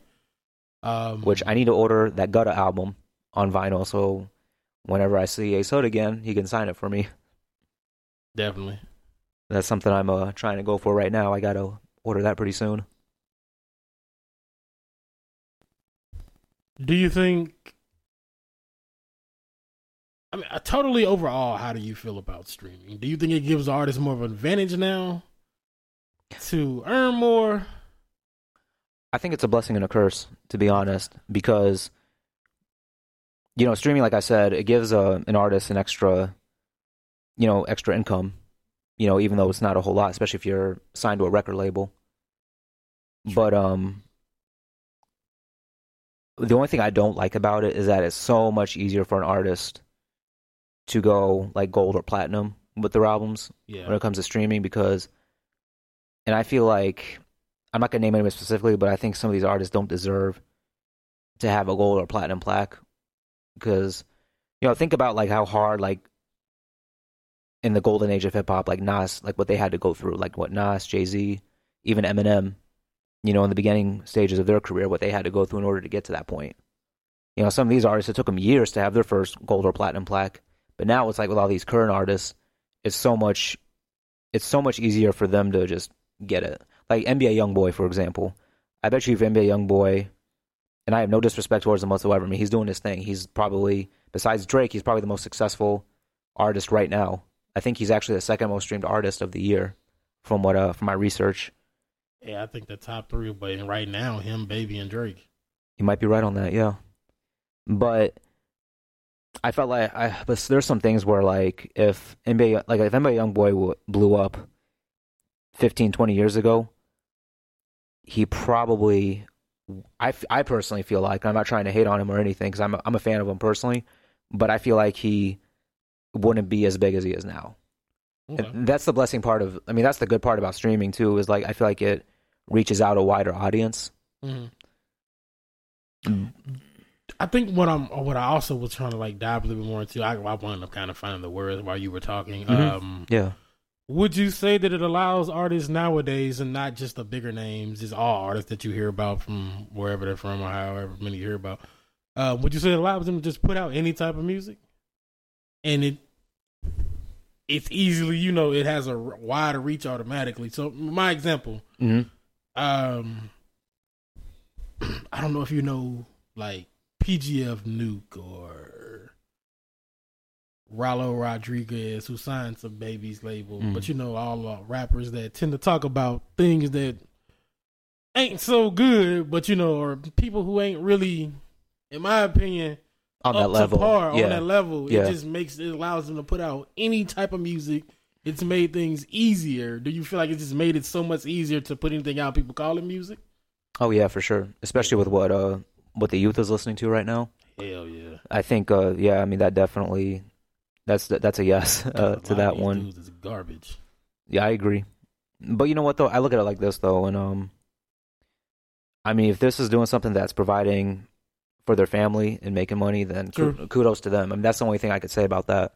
Uh, I'd rather them. I mean, I'd rather you put out whack music than be out here shooting people. But Yeah, exactly. I just, uh, you know, personally, I just feel like streaming. Um, it definitely opened up a gateway for people to put out One- less creative music, though. Right. One thing I would like to see though is I would like to, I would like to see these younger artists who don't have as much experience collab with artists that are considered like veterans. Yeah, I would like to see that because I think that would help them. I think those veterans would uh, teach those younger artists, you know, what what they need to work on or like what they should do to elevate themselves. I think gapping that bridge would help too. Yeah, Yeah. I definitely uh like the approach that Drake has kind of taken, and you know, you kind of Yeah. see it with Kendrick now, um, Cole as well. hmm Especially with Twenty One Savage, you can definitely see like how some of those people are rubbed off on him. Right. like he stepped up his bars definitely from when he first started. Uh, and shit, look at him now, about to drop this EP or this album with uh Drake. Yeah, we just found out yesterday. I wonder how that's gonna sound. You think it's gonna be big? I think so because their previous collaborations were huge. Uh, so I'm expecting. I've always wanted a Drake and Twenty One Savage collab album. The, how is it going to sound? That's good. That's going to be interesting. So I don't know what to expect, but I know I'm going to bump it when it comes out. I feel like we're gonna get that street.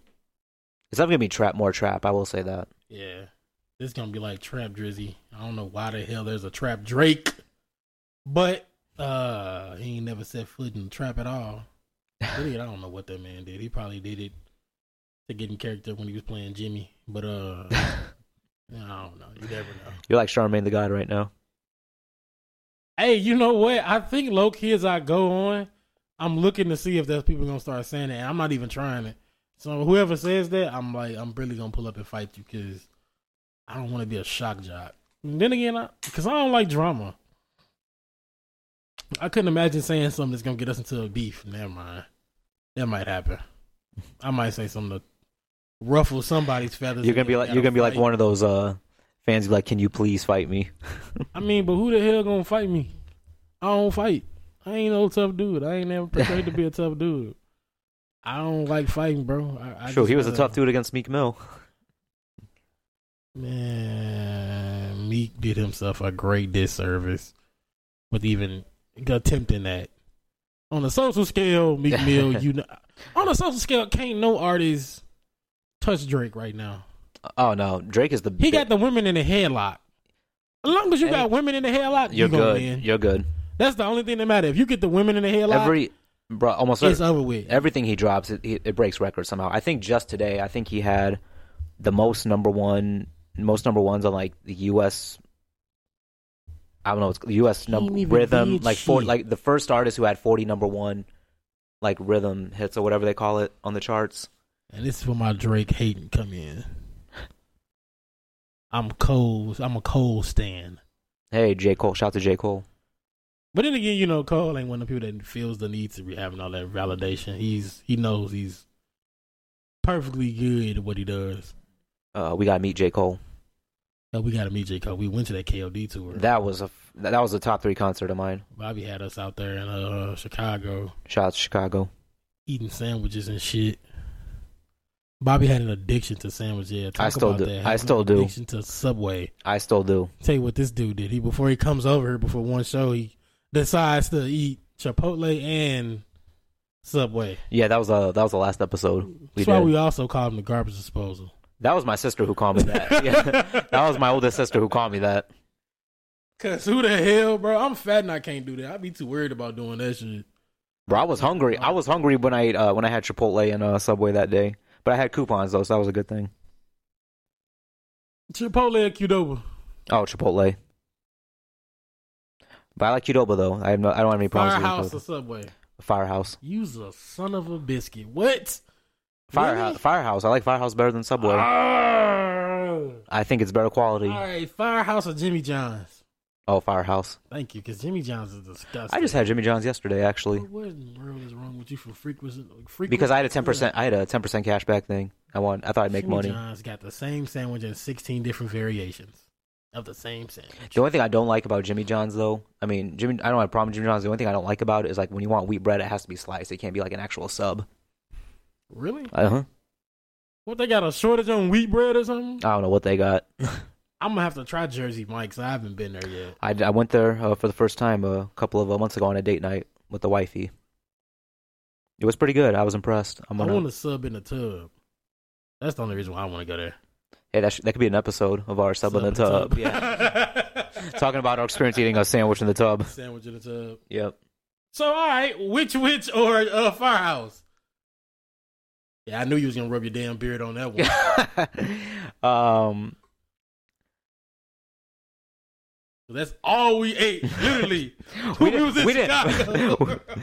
Bro, we were trying to go to that Japanese restaurant downtown, but they were so full. Remember that? Bro, downtown was packed. at That's what. I know. I didn't want Subway, but like there was no other choice but to eat Subway that night. God damn this. It was on a. Friday night at 11 p.m. We were walking around downtown. There was nowhere to eat, and it was so packed. Packed. Every place was packed. But shout out to Chicago, man. I love this y'all. was pre-pandemic. This was two years before the pandemic. Oh yeah, this is like yeah, like a year and a half, two years. Yeah, you're right.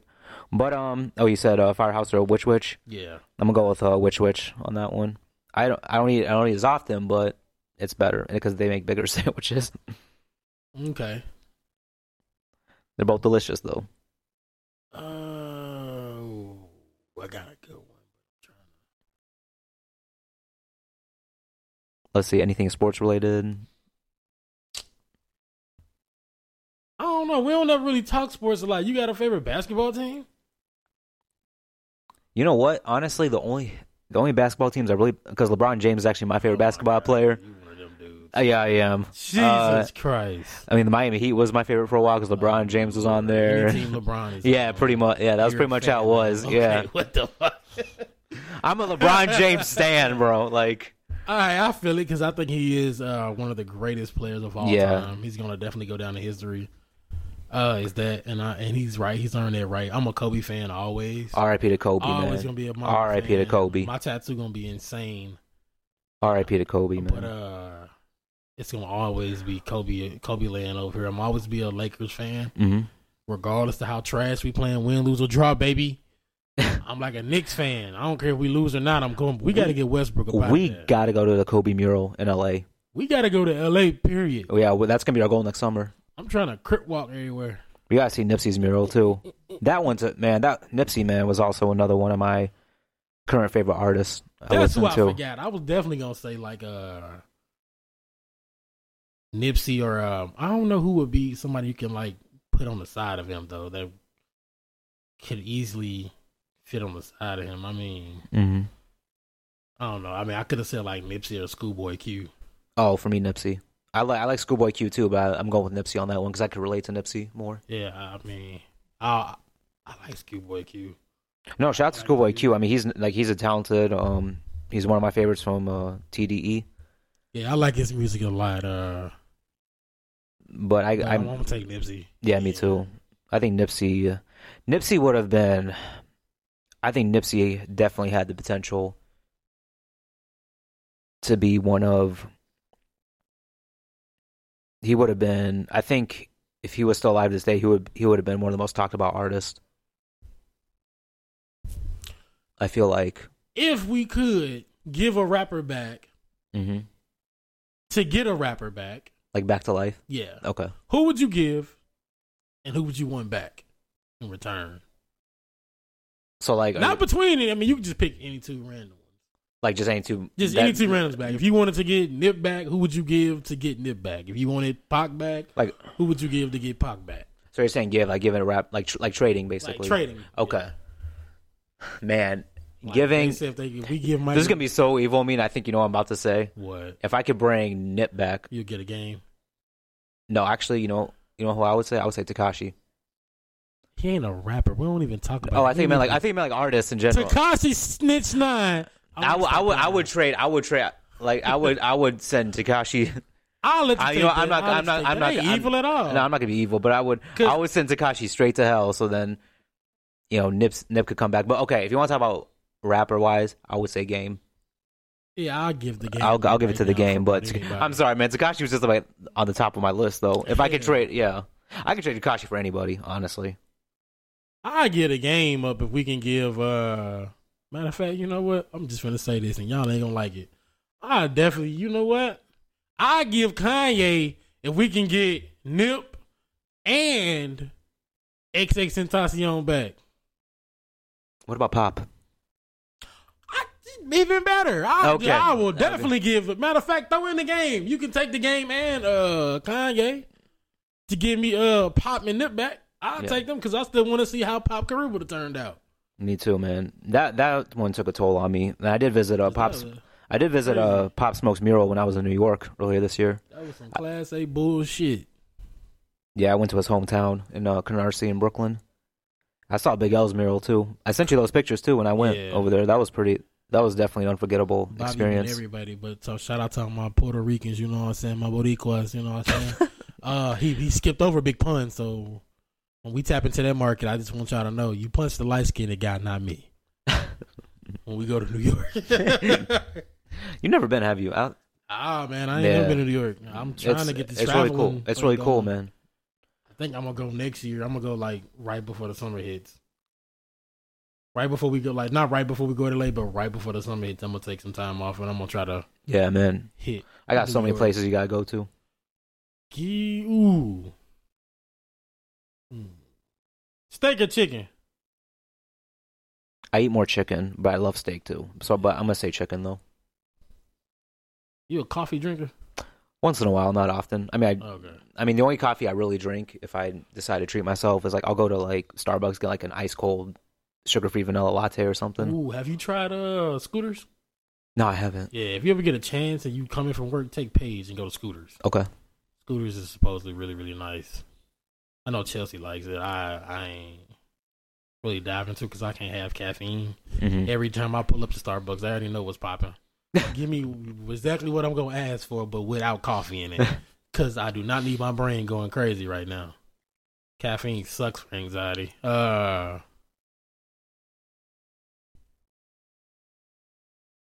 All right, another. Who would you give to get back? Another one. East Coast rappers. Oh, East Coast, man. I would want to bring Big L back. Okay. I would, tr- man. Who would I give for that one though? Does that be an East Coast rapper specifically? Yeah. Okay. Man, that's tough. If I had to give an East Coast rapper to bring Big L back, I would give.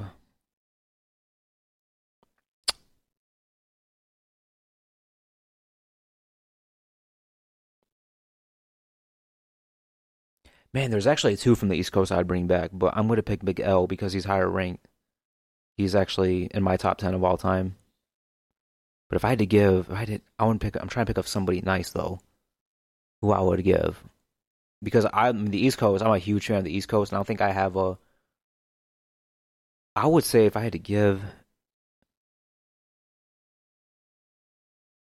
who would I trade? I would actually. This is gonna sound pretty controversial, but if I had to do a fair trade to bring back a Big L, and I'm not, and I do not hate this artist at all.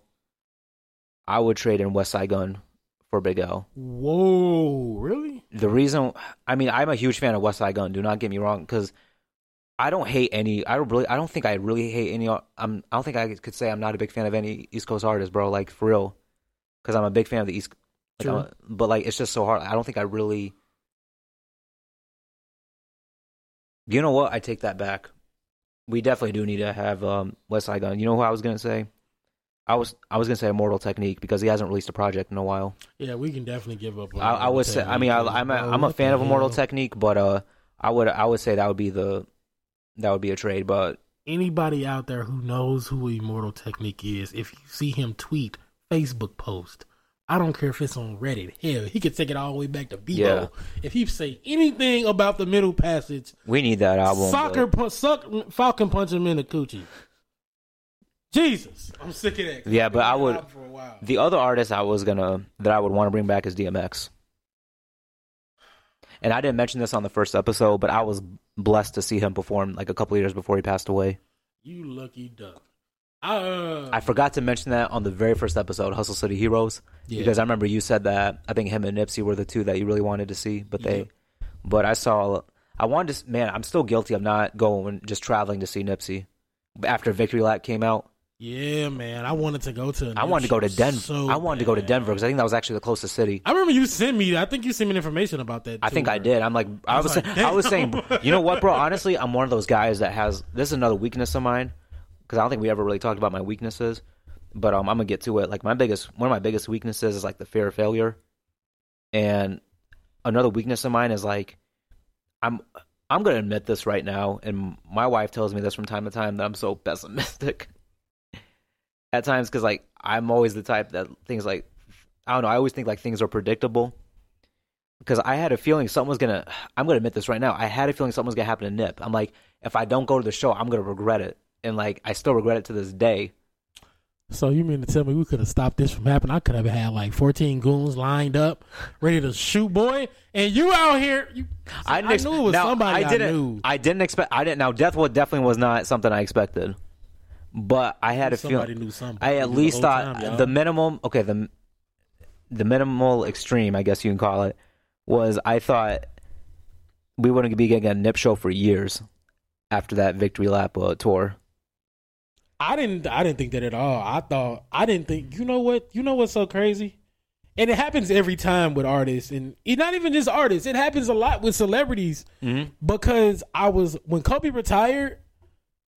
I was like, I really hope we get to still see like his journey afterwards. My biggest thing in life is I love to see people's journey. Right. So I'm um, I I I don't know. I had a funny feeling something was gonna happen.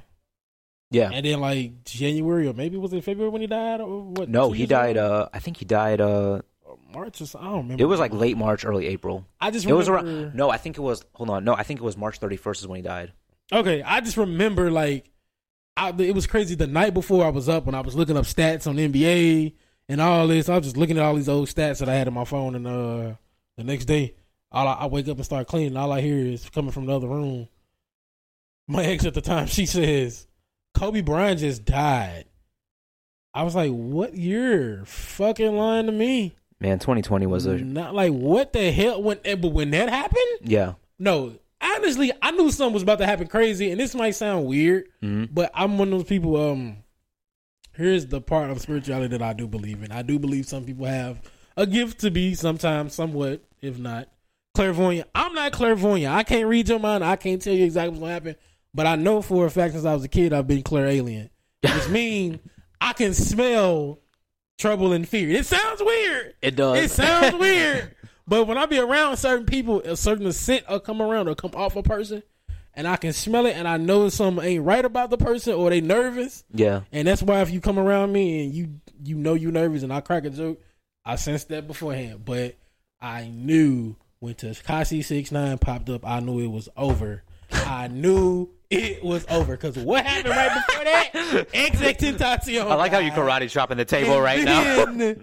oh my god! I like how you karate chopping the table, just emphasizing that. I was like, I knew it's over for the game for some reason. I'm like, everybody finna start coming Speaking on, of- and done, but no, I'm just playing. Uh, No, you're good. I want to say this though too, man. Like in terms of putting respect on artist name, and since this episode is specifically dedicated to Ace Hood, y'all need to put respect on that man's name because that man deserves to be in the conversation right now. Like I said, along with you know the Kendricks, the Coles, um, even Simba's. I feel like he got the best flow though coming out of Florida. Oh, bro, he had he I has. feel like he really his has flow is the best that I think he has. Florida in a while. In my honest opinion, he has the most influential flow. I've never let that go, face hood. Like I may Yeah. have always paid attention to his music in the last uh, few years, Right, you should go go back But to his, his catalog. flow is always out of Florida. Was always one of the things that caught my attention. Yeah, because you didn't hear artists flowing like him coming out of Oh, Florida no. until he came around. But um, I didn't get to ask you uh favorite Ace Hood song. favorite Ace Hood song. It would have to be. My favorite Ace Hood song would have to be December thirty first off of uh, his Starvation Two mixtape. Okay, he went in with like you know what? I remember you constantly pushing me to listen to that album. That uh, mixtape. Starvation. That's 2. actually one of my favorite mixtapes. and that was the one I went to listen to. That is, I would say actually before that, I would recommend you listening to Starvation One Mm. and Starvation Two. Man, that yeah, Starvation Two was one of my favorite mixtapes of all time. That was before. That was about six months before I think Trials and Tribulations came out. That was when he had "I Woke Up in a New Bugatti." Yeah, with I- Future. I, said that and I blinked and went to sleep and still woke up in a Monte Carlo, but whatever. hey, I want to. I actually want to go in a Bugatti and see what it feels like. I would love to have a Bugatti, but then again, I'm too paranoid. I th- this is the reason why every time I get nice stuff, I get hella paranoid. I be like, somebody finna You don't want to break it or nothing. Yeah. This is the reason why I got a gun. Because I was like, hey, you ain't taking nothing from me, bro. If I come through the hood and something fast and nice, I'm shooting. I'm sorry. yeah. I'm shooting at somebody because you're not taking this, bro. hmm But um, you talked about your childhood. You talked about your earlier, you know, life. You talked about working, you know, with your father. Yeah. This is the profound effect that that ultimately had on your mental. You talked about your mental health. Um, Yeah. We got your top five that alive. We talked about your musical taste. Um, we talked on your weaknesses a little bit, but Yeah. I was gonna say, you know what? I didn't get a chance to ask you about that. What would you say some of your strengths are, though? Some of my strengths. I like for people to pay themselves. yeah. first. No, I appreciate that. So that's my thing. Like I, I'm having to understand now in my life. I have to talk. I have to talk up to myself. Yeah. I'm not saying I'm the greatest, but I damn sure ain't hmm one of the weakest and none of that. So Right, I right, feel like, Of course. what do you feel that Bobby Salem does best? What are your strengths? I am definitely. I would say my greatest strength um, is being organized. Yeah, I would definitely say, and part of that I think definitely has to make me. Actually, it has to do with me being financially responsible. I feel like, I always tell everybody you are my most financially responsible friend. yeah, I'm blessed to have good credit. So when people be like, "What you trying to do?" I'm trying to get like Bobby. like I'm, I'm, I'm blessed. I'm blessed to be financially responsible. I'm blessed the fact that I can take care of my mom because unfortunately, you know, my parents are divorced. Yeah. but um, which was really, which was another thing that was really hard for me to accept. And it wasn't that long ago too. It was actually five years ago they got a divorce, and um, which still feels like yesterday to be honest. Because my dad, um, I haven't seen my dad in person in like six, seven months. But anyway, going back to um, my strengths, uh, definitely financially responsible slash organized. I would say being able to I would say just being able to help people, like whenever they ask me for advice. I've noticed I've been doing that a lot since I was in um college. And I guess the third and final one I would say is honestly, bro, just just staying healthy, even though it's still kind of new. To, even though it's kind of new to me, like eating healthier and all that. Yeah, Yeah, I making mean, you uh, lost a significant, significant amount of weight. You know what's you know what's crazy? I didn't actually say this earlier, but like it was funny because like when I was up until I was like 16, I weighed I was I was in the obesity category, and then but uh, I got like really skinny again. I mean, I, not again, but I got really really skinny for the first time. Like I literally looked like a toothpick, and then but then a few years later, when I wasn't as strict as when I was eating, I looked like Rob Kardashian, and I wasn't as big as I was when I was 16, but I was still I it was getting back to that. Yeah, And then at the time, my cousin, one of my cousins, she was actually um, getting married, and I just and I didn't want to buy like a husky, you know, suit to wear for a wedding. So I'm like, okay, I gotta lose weight again.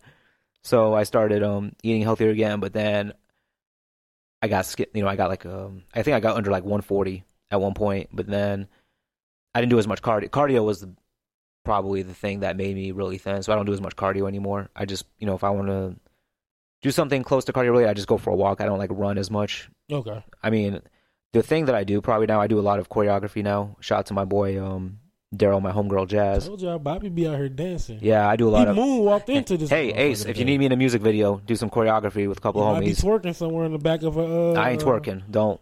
Uh, what's I ain't no lesbian. I'm, I I ain't no female lesbian. That's weird. So what are you then? Because if you ain't no lesbian, that means you. No, no, no, no. Listen, I, I'm not a fe- Nah, nah. Listen, I'm nah, not. I'm not a female lesbian. I am a male. I'm a proud male lesbian. I, I, I I'm hey, a proud did you hear what I just? Hold on.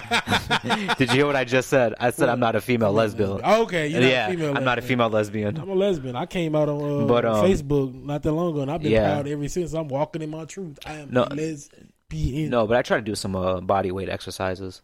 You know. but- Okay. But, um, yeah, I think those would be my three uh, strengths. Just uh, like I said, organize organization, financially responsible, um, eating better, and just giving people advice. I think would be my three. Um. Oh, and actually, you know what? I would say this. I would say a fourth strength of mine would be my work ethic. A true hustler. Yeah, I do feel like you're a real good worker. You're a real hard worker. Mm-hmm. I've. Yeah, I try not to be late. You know, like I said, like I said, it goes with being organized. Yeah, I um, I suck at organization. Um, I think I'm really, really, I'm working on that now though. That's the reason why you got that box laying over there. That's like every important tax paper, filing paper, anything I can is in one box. Yeah, just don't vacuum it up. Like that's gonna fit in the vacuum. That'd be hilarious, like a cartoon. No, I'm saying like if your folder like fell Oh, out. yeah. yeah. Yeah, I definitely can't do that because I gotta file all these taxes. I can't wait for tax paper to come out next year Mhm. because cha-ching, cha-ching, cha-ching. The government's gonna have to pay me finally. um, yeah, man, this was today's episode, bro. yeah, no, I appreciate you, man. I'm glad we did this. Me too. You know, it's a good thing to be open hmm and vulnerable. Not too dang on open though. About something. Some people be sharing stuff, and I'd be like, I ain't even need to know that, sir. I ain't want to know nothing about that. Why are you telling me this?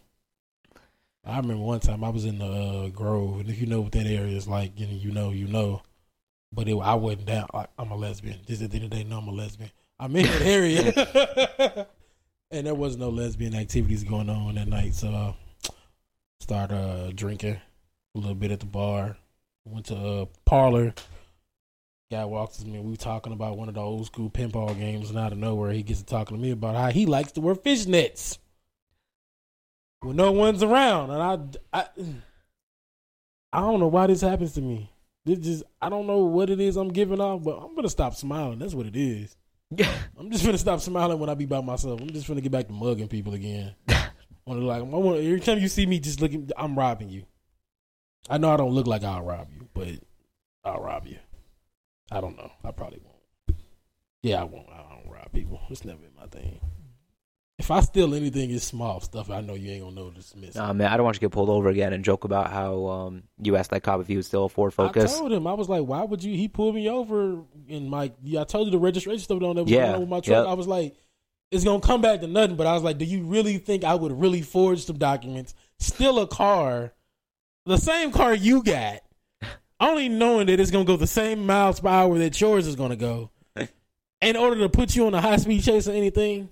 You said he died too. He started asked- laughing when I was like, "You know, I would have stole something fast."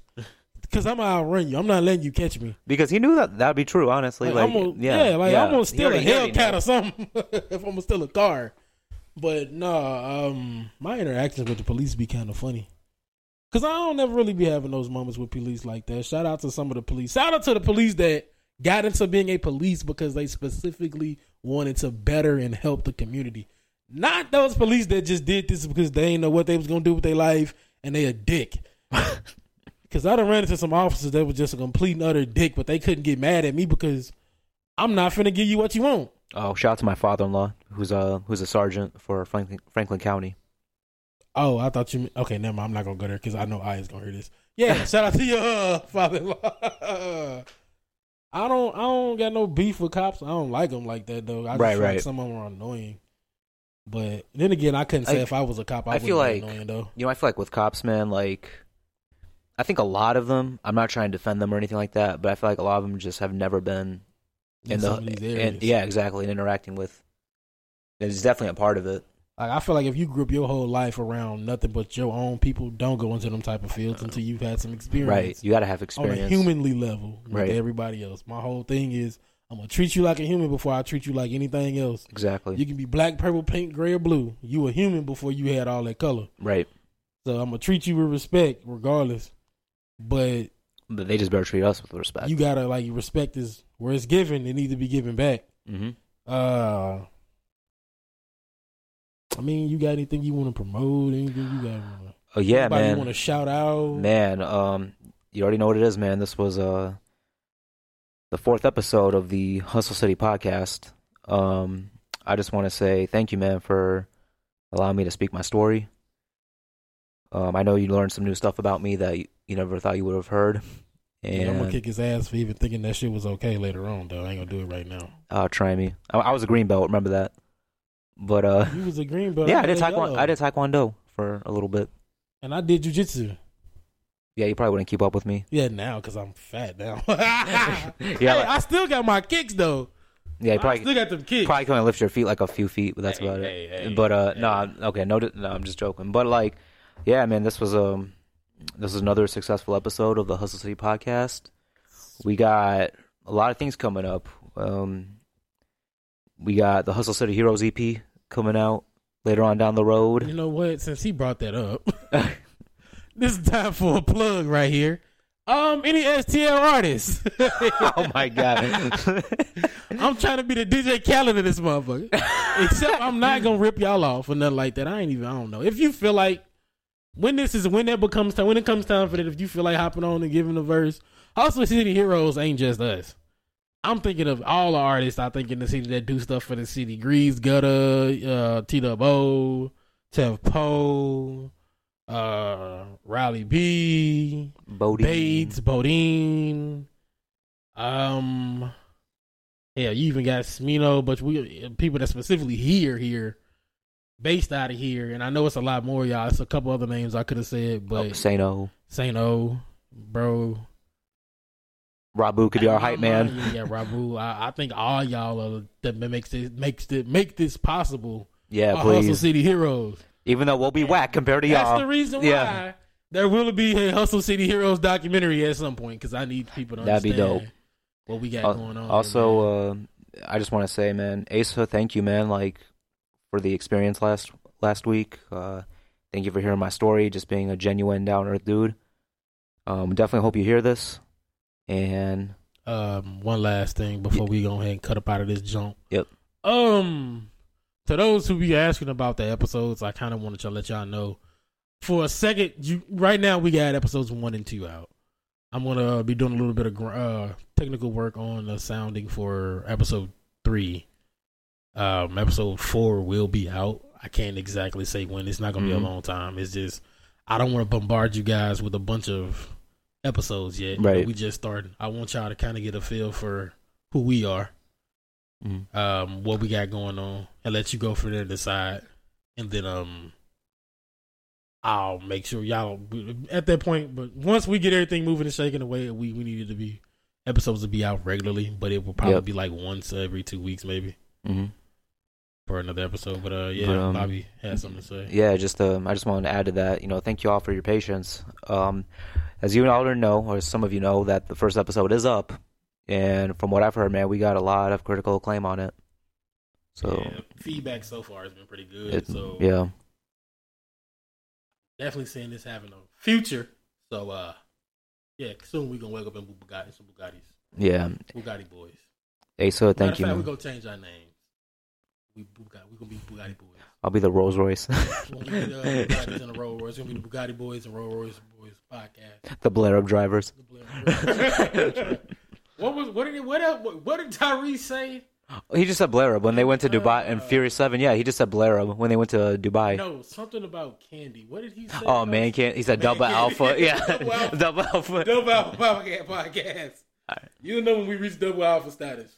Yeah, Cause um, I'm going back ass. But uh, this has been a another episode. Mm-hmm. Uh, once again, follow me on Twitter at Mahogany Mayhem. Um, you can look up Northside McLovin. It'll be me. I'm the only one from the North Side that call myself that anyway. Um, Instagram three one four underscore Yogi. Facebook. I'm not saying my real name. uh, you know, if you know, you know.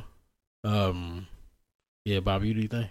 Yeah, uh, follow me at Bobby underscore zero five one one, or you can look up Bobby, aka One One. And y'all know what it is, man. This was another episode of the Hustle City Podcast, and man, I appreciate you. We out ski.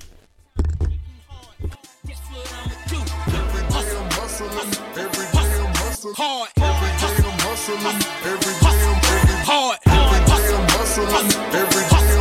hard. Closed mouths don't get fed on this boulevard. Boulevard. Boulevard.